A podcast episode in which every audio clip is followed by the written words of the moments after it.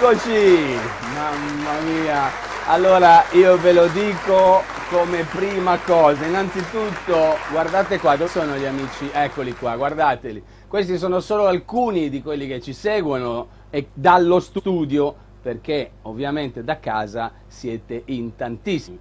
Allora, questo solo per farvi vedere che ho anche una telecamera da davanti. No, allora, scherzi a parte, ehm, oggi iniziamo con l'ospite, ma prima dell'ospite vi faccio vedere come al solito i numeri, cioè come è andata la volta scorsa.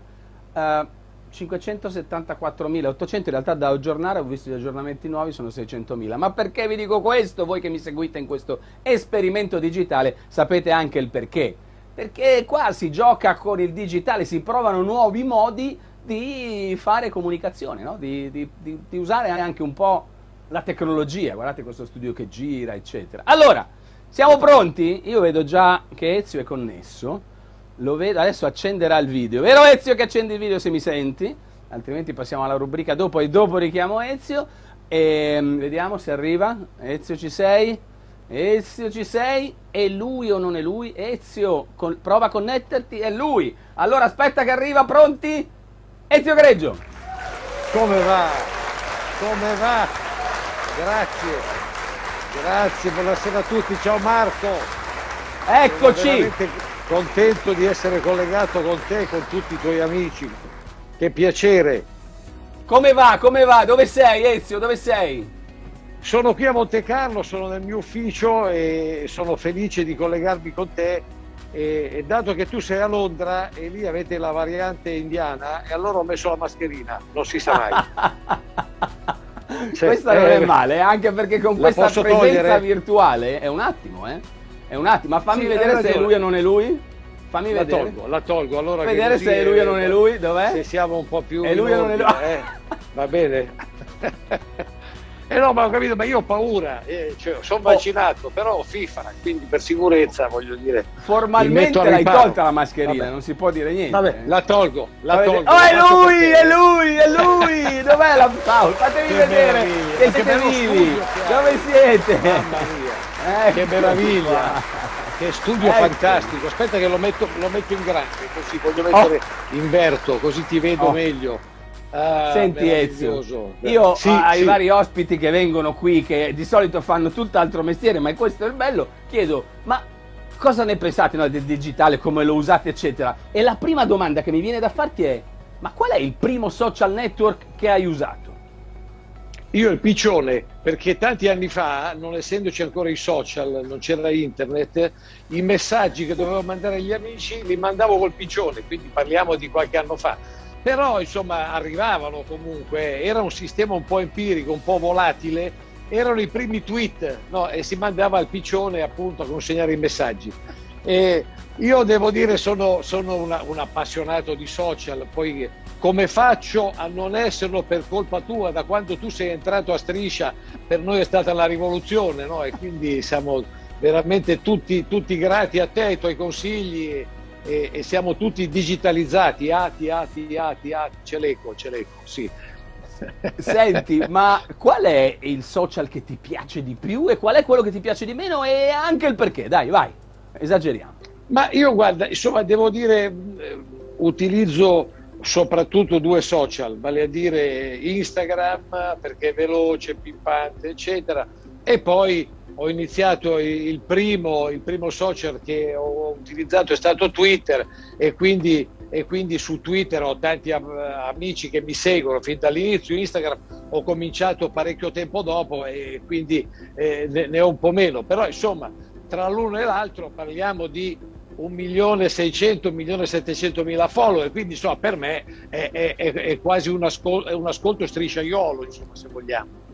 E come? Tieni anche conto che i tuoi sono veri, ma c'è chi ne ha 10 milioni, ma di cui 9 milioni sono falsi. Per cui, se, cioè, voglio dire, c'è un doping pazzesco. Eh.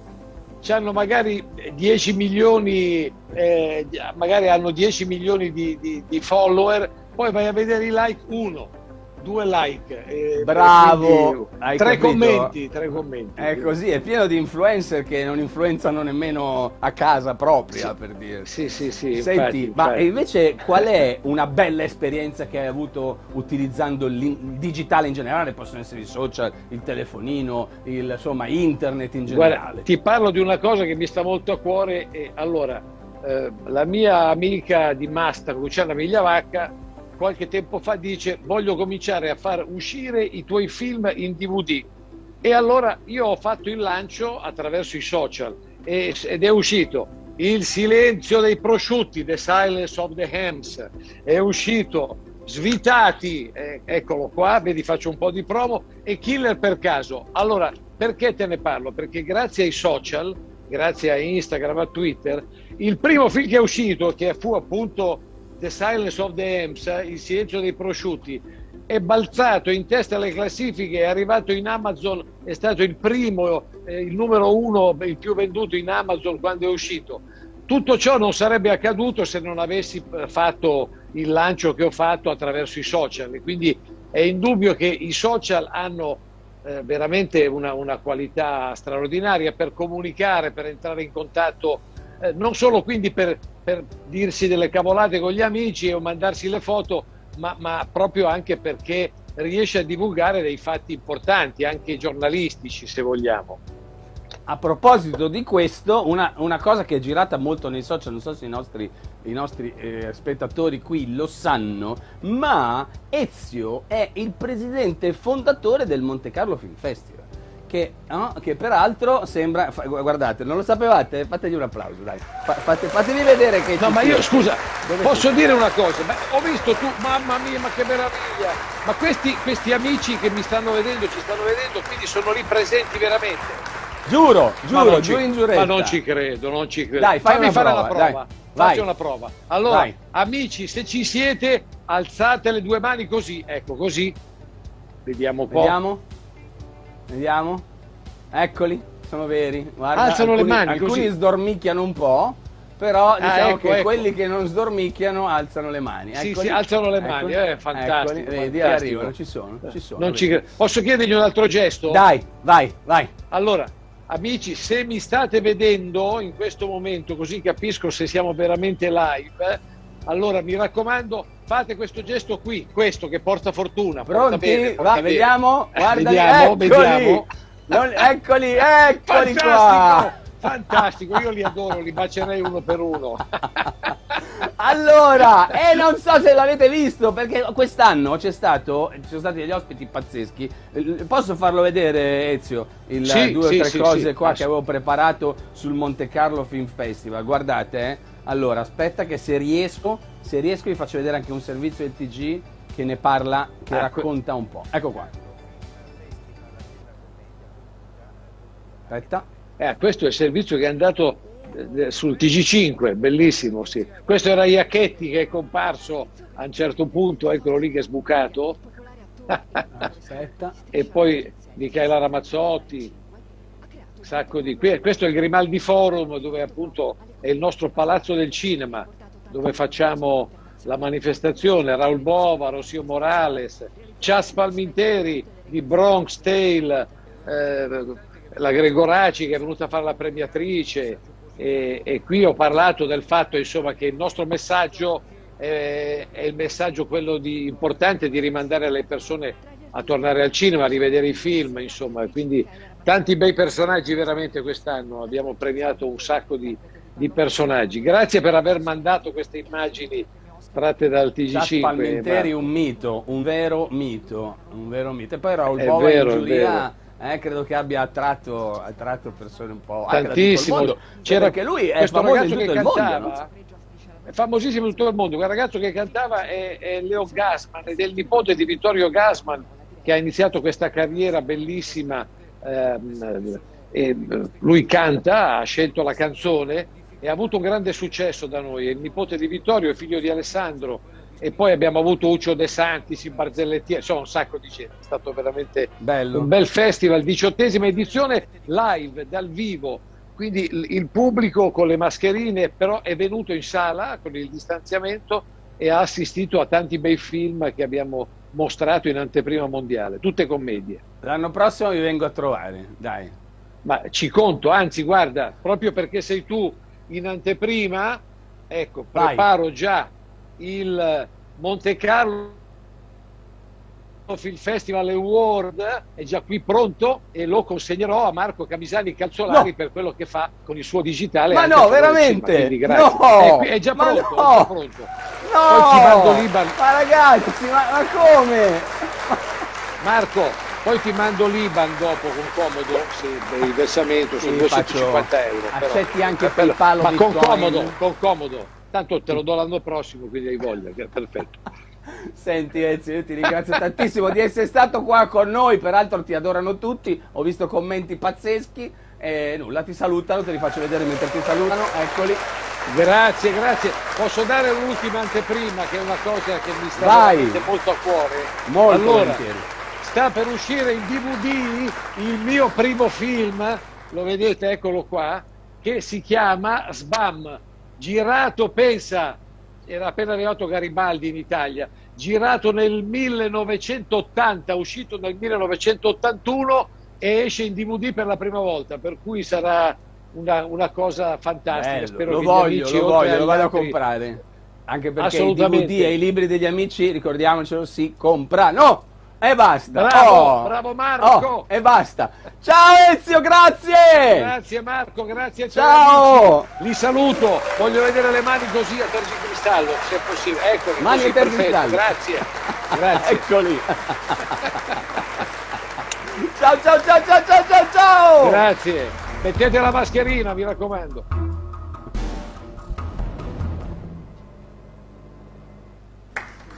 E allora eccoci qua con la rubrica su come ti fregano. Dove siamo? Qua, oh, come ti fregano, la slide, eccola qua. Oh. Allora, di che cosa vi parlo oggi? Del come ci fregano, perché il problema ovviamente è che sono tanti quelli che ci vogliono fregare e qui ve ne faccio vedere alcuni. Allora, questa signora qui ha ricevuto un sms che diceva appunto di contattare un numero verde per indagare su una irregolarità della carta di credito. E durante la conversazione, in pratica questa azienda che si spacciava per una dipendente della sua carta ha detto ma mi puoi mandare quel codice che ho appena mandato via sms? In realtà non l'ha mandato lui, l'aveva mandato la carta di credito, cioè l'OTP, il one time password, e quello che è successo purtroppo è che questa signora si è trovata l'addebito di 1000 euro. E questo è avvenuto proprio perché, eh, come dire, perché si è fidata di chi lo ha chiamato. E sono tanti, eh, tante le tecniche che circolano in questo periodo di questo genere, quindi in cui mandano una singola password, cioè vi mandano il messaggino e poi vi chiedono di, di darglielo, non lo fate mai. Ok? Quindi ogni volta che vi arriva un messaggino con una password singola, tenetevelo per voi. Se fate così c'è poco da capire, funziona e vi salvate. Vi chiedo di commentare eh, qui sui vari social dove, da dove ci guardate, siamo in onda su veramente decine di social ormai, perché tra l'applicazione eccetera, tra l'altro c'è la nuova applicazione che la potete cercare come The Live Digital Show sia sullo store dell'Apple sia sullo store di Android. E un altro annuncio che vi faccio adesso qua è che questa è l'ultima puntata della stagione. Lo so, eh, ogni cosa, come dire, ha il suo tempo ed è ciclico, la giornata è ruota, la settimana anche, il mese, le stagioni, questa è l'ultima. Ma a settembre sono sicuro che riprenderemo. No, non ve lo prometto, ma, ma penso di sì. Dai, è stata una bella esperienza, grazie anche all'aiuto che mi hanno dato tutti, sia quelli che fanno parte del team, no? da Evelyn Adamo, Laura Nava e, e tanti altri che insomma ci aiutano, e quelli che fanno parte dei vari gruppetti, peraltro se volete candidatevi nei, nei vari social perché, perché appunto loro sono sempre alla ricerca di chi ci aiuta magari a fare un test su Zoom o queste cose. No? E ringrazio anche tutti quelli che tornano spesso, quindi molti di quelli che vedete qui, Elena Campioni, avanti così Alessio, no? eccetera, sono, sono sempre, no? sono sgabri, eh, e via, sono Barbie, cioè, cioè, cioè, li vediamo sempre Niki e quindi, e quindi grazie di tornare, di essere sempre con noi. Fate condividi di questo live e nel frattempo vi parlo della prossima cosa che tratta di dark web.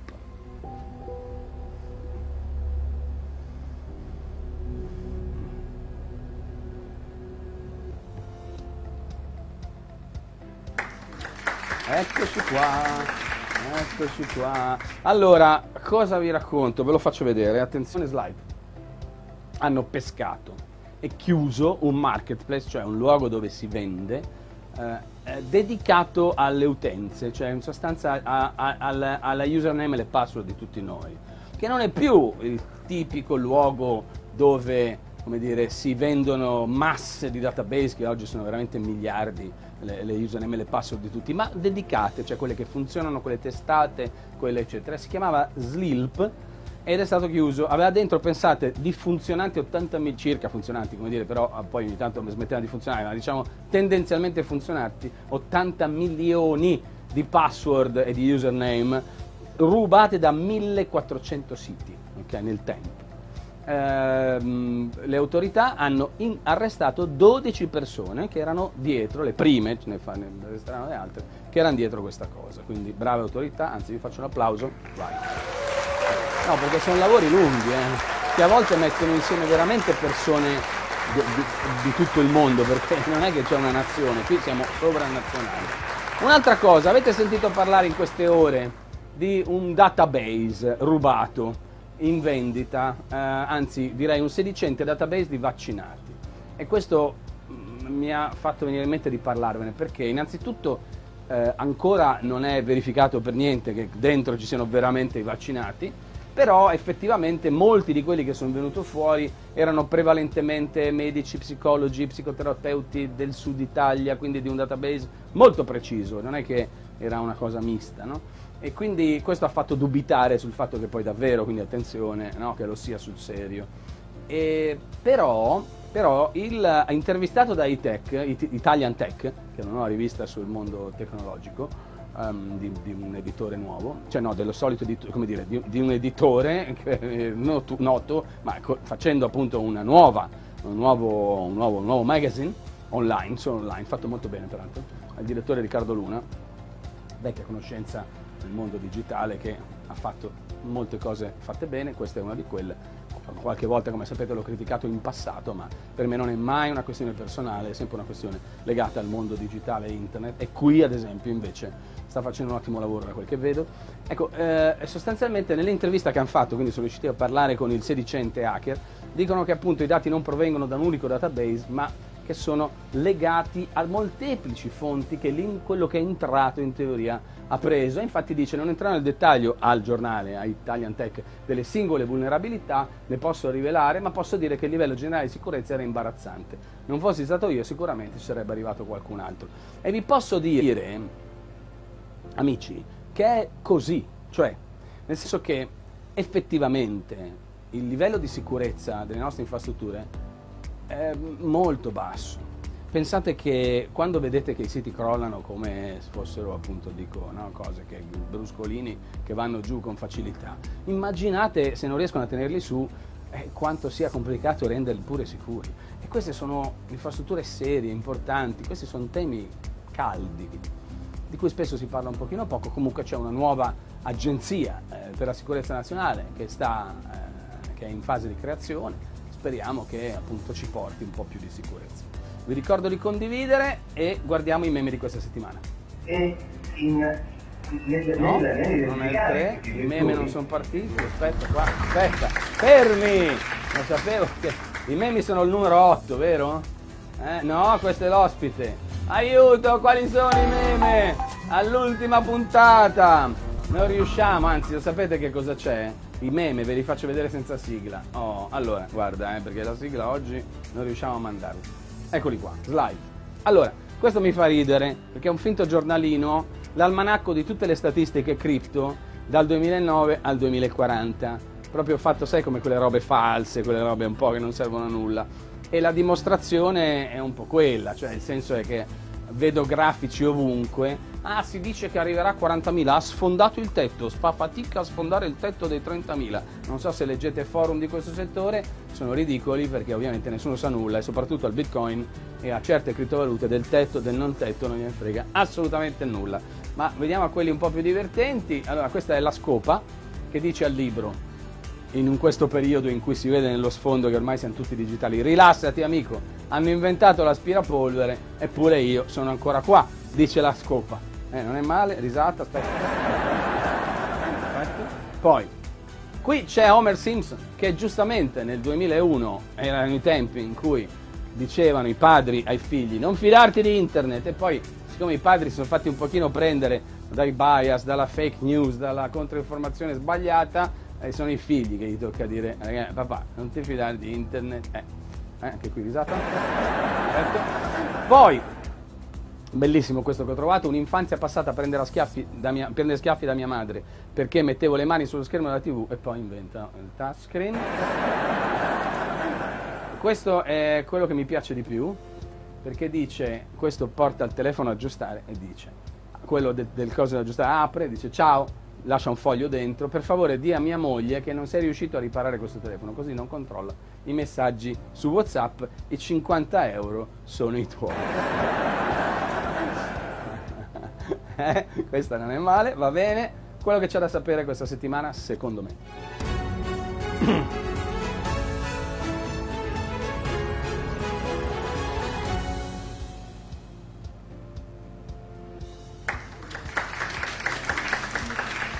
Allora, come sapete purtroppo questa ragazza giovane di Sestri Levante ehm, è morta perché le è, stato fatto un vaccino eh, senza che chi gliel'ha fatto sapesse appunto, fosse al corrente dei farmaci che prendeva e della sua condizione di salute.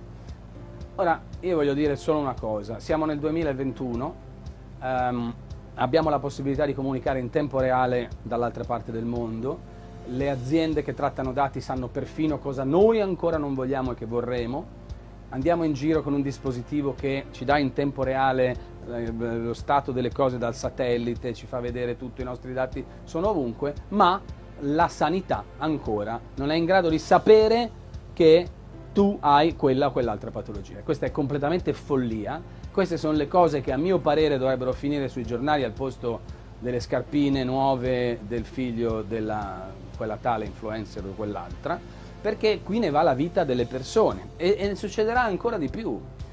Ma non perché voglia, come dire, no, perché proprio è così, perché non è più possibile, non è più accettabile e questo secondo me è quello che dovrebbe fare, come dire, un'informazione di massa, io sono qui a farlo proprio per questo, eh, vorrei che ce ne fossero altri come me perché credo che oggi l'opinione pubblica debba essere sensibilizzata su questi temi, cioè non è più, non è più un gioco, anzi con i giochi andiamo alla grande, cioè quando si tratta di giocare, di Facebook o di altre cose, siamo tutti bravi e facciamo funzionare tutto. Ci fanno dei giochi straordinari con realtà virtuale, eccetera, ma poi uccidiamo le persone perché quando questa arriva in ospedale scrivono il nome e non sanno che cos'ha. Perché è lei che dovrebbe portare delle prove, cioè è follia totale nel 2021.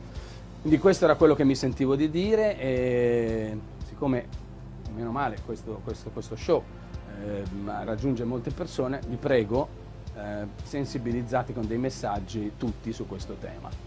Altra cosa, vi avevo, avevo fatto un servizio su Striscia in cui parlavo dei droni che avrebbero potuto uccidere le persone in completa autonomia, cioè vuol dire che con la loro machine learning, intelligenza artificiale avrebbero potuto decidere che cosa fare, quindi non telecomandati per capirci. Ed è successo, è successo che appena reso, stato reso noto che un drone ehm, che si chiama Cargo 2, che è quello che vedete nella foto precedente, ha fatto proprio questo, cioè è andato a inseguire, poi non l'ha ucciso fortunatamente perché dalla base lo hanno fermato, ma a inseguire un essere umano perché aveva deciso che quella era, doveva essere la vittima. E l'ha deciso lui, ok? Quindi ecco, questa è, vi faccio vedere un pezzettino di questo servizio proprio per ricordarvi il tema che secondo me è molto importante. Sicuri che siano tutti buoni questi droni? Eh, infatti no, perché ci sono delle macchine robotiche in grado di uccidere gli esseri umani e vengono già utilizzate in alcune nazioni, per esempio negli Stati Uniti, Regno Unito, Israele, la Corea del Sud, e si tratta di macchine sempre più autonome, con una sorta di intelligenza artificiale e allora quello che ci chiediamo è di chi è la responsabilità se un robot uccide autonomamente un uomo? Se la prima guerra mondiale è stata una guerra di trincea, la seconda Beh, è stata questo l'avevamo già, ne avevamo già parlato. E quindi è dire, un altro tema caldo, perché oggi non è sulle prime pagine dei giornali, né l'allarme della sanità non ci conosce, anche se potrebbe con facilità, né attenzione però che la bucano e nemmeno attenzione perché potrebbe passarvi sopra un drone che vi uccide. Il punto è che siamo abituati a reagire a queste notizie, come dire, sapendo che quando reagiamo poi automaticamente qualcuno, di solito la politica, agisce e ferma o blocca qualcosa. In questo caso, quando il digitale incomincia a ragionare autonomamente o quando ci sono cose come il tema della sanità devono essere fatte con strategia, in cui bisogna pensare per tempo, e, e dopo diventa troppo tardi. Okay? Allora, lasciate le vostre domande, alla fine rispondo, le state già lasciando, ma eh, come dire, eh, continuate a farlo, così rispondo due o tre domande prima di chiudere vi ricordo che questa è l'ultima puntata e quindi questa è l'ultima volta che vi faccio vedere i sondaggi della settimana. Chissà se la sigla sarà giusta.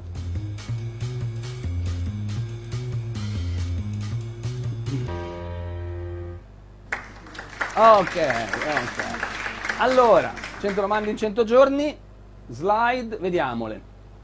Uh, una è stata ogni tanto disattivi la geolocalizzazione sul tuo smartphone? Sì, incredibile, c'è un mucchio di gente che lo fa autonomamente. Wow, non me lo sarei mai aspettato. Marco Robecchi dice invece sempre attiva ed è servita a recuperare uno smartphone rubato. Uh, Zordan, Davide Zordan dice attiva solo su alcune app. Uh, Rossella Mari sempre disattivata, interessante questo, attivo solo al bisogno, questo perché effettivamente ha ragione, consuma tanta batteria. Sempre disattivata, Marga Bianchin, uh, non necessito della geolocalizzazione perché sa sempre dov'è e non ha niente male. Altra domanda, qual è il tuo contributo quotidiano per diminuire l'impatto ambientale di Internet? Perché come sapete eh, il consumo, l'elettricità che serve per farlo funzionare arriva se, soprattutto da combustibili fossili. Allora metto in modalità aereo eh, o spengo il telefono, chiudo sempre le applicazioni che non sto usando, mantengo bassa la qualità dei miei video. Eh, Margherita Libeccio dice chiudo le app una volta usate ma eh, non saprei che altro fare, in realtà ho fatto un servizio in cui parlavo di questo e poi eh, dice appunto che eh, evita, cerca di evitare sprechi anche nella sua vita, evito invece Monica Biasio di mandare email eh, in generale per un semplice ringraziamento. Eh, Lucia Polloni dice non sapevo nemmeno si potesse fare, non è male, brava. Allora, Trade Online, l'ultimo, tanti guru del web promettono guadagni, ti fidi? Sì, no, ovviamente il 98% dice no. Ma perché dice no? Perché io qui ho messo la domanda per dire i guru che promettono. Il vero problema è riconoscerli, cioè molti, è chiaro che se arriva a quello che dice salve, io sono il guru e da domani guadagnerai, solo pochi, come dire, sprovveduti eh, si lasciano convincere. Ma poi sono quelli un po' più attenti, un po' più strateghi, di cui voi magari a prima vista non riuscite a riconoscerne le caratteristiche, ma ve ne accorgete subito perché c'è un momento in cui vi dicono comprate questa mia cosa, iscrivetevi a questa mia cosa, pagando, e lì capite che forse dietro c'era qualcosa. Poi evidentemente alcuni lo fanno con alta qualità, eh, molti con qualità bassa, sa voi, e una delle cose principali che fanno è quella di vendervi cose che l'equivalente trovate banalmente su YouTube, per esempio personaggi famosi che vi raccontano come fare ad avere successo. In realtà il successo ce l'hanno avuto loro, con, per loro, quello che vi raccontano non vi serve per avere il vostro di successo e, e, di solito quelle interviste le trovate tranquillamente. Non le stesse, ma molto simili online. Uh, qui eh, dicono assolutamente no quasi tutti. Eh, Paolina dice ovviamente no, ma se esistono qualcuno li prende ancora in considerazione, purtroppo sì. Sul web ci sono persone che guadagnano soldi vendendo a caro prezzo dei consigli per fare soldi. Questi sono proprio i peggiori, però guadagnano dei corsi. E ed è una truffa sottile quanto geniale. Infatti la maggior parte, dovete sapere che la maggior parte dei venditori di corsi ha come business quello di vendere il corso, cioè non il, contenuto in sé del corso, ok? E spesso è quello che è. Um, e ora le vostre domande. Le vostre domande ce la faccio a mettere la sigla? Secondo voi? Provo, eh? Vediamo. Eh, la, la sigla che per scaramanzia! Dove siete? Applauso, state che arriva il studio per scaramanzia è rimasta sempre le vostre domande. Allora, quali sono? Sono arrivati. Allora, qua, ce n'è una che dice faresti teatro. E allora, io non faccio l'attore, però se io sapete che, come dire, ci tengo molto a divulgare, no? Se anche quello può aiutare, perché no? Però non faccio l'attore. Quindi, boh, cioè, ma se vado a parlare di questo, perché no? Con l'energia che ho, eh, vabbè, c'è solo un po' di spazio, da Londra ogni volta devo volare giù, ma insomma, volendo, volentieri. Poi faresti un tuo programma TV? Eh, allora, qui, qui c'è una questione, è un tema legato agli obiettivi, ovvero il mio obiettivo è quello di aiutare le persone a comprendere questo mondo. Ce l'ho da 30 anni e finalmente lo riesco a fare alla massa. Come sapete ho la fortuna di ehm, partecipare, di essere parte di un programma che arriva a milioni di persone, proprio perché è un programma misto, che ha dentro un po' di tutto, intrattenimento, un programma soprattutto fatto bene, oggettivamente i risultati lo, lo dicono. Io sono solo un pezzettino ma, oh, ma, è grazie a questo che io posso fare quello che voglio fare.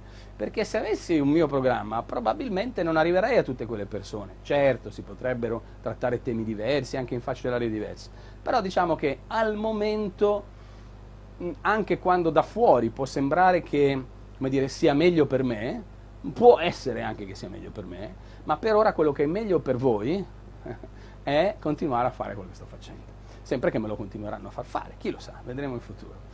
Uh, l'ultima che mi ha fatto un po' sorridere e dice sei sposato? Allora, uh, sì, nel senso che ho una compagna con cui siamo insieme da tanti anni, ci amiamo, due figli, uno di 9 e uno di 17 e quindi diciamo che sono più che sposato. Quanto sei alto? Io direi quanto sei basso. Sono basso 1,75 e secondo me se mi rimisuro adesso sono anche sceso 1,74 perché qua quando gli anni passano, eh? poi si va giù, è incredibile. Allora ragazzi, l'app scaricatela sui vari app store del Live Digital Show, così riguardate i 10 episodi di questa stagione e vi preparate per la nuova e poi soprattutto se volete essere aggiornati sempre sulle mie cose dentro camisanicalzolari.it siete sicuri di poterlo fare. Condividete questa live e soprattutto anche dopo quando la live non ci sarà più perché eh, come dire, rimane on demand come si dice. Io vi saluto e ci si vede la prossima stagione. Grazie di essere stato, stati con noi, con me.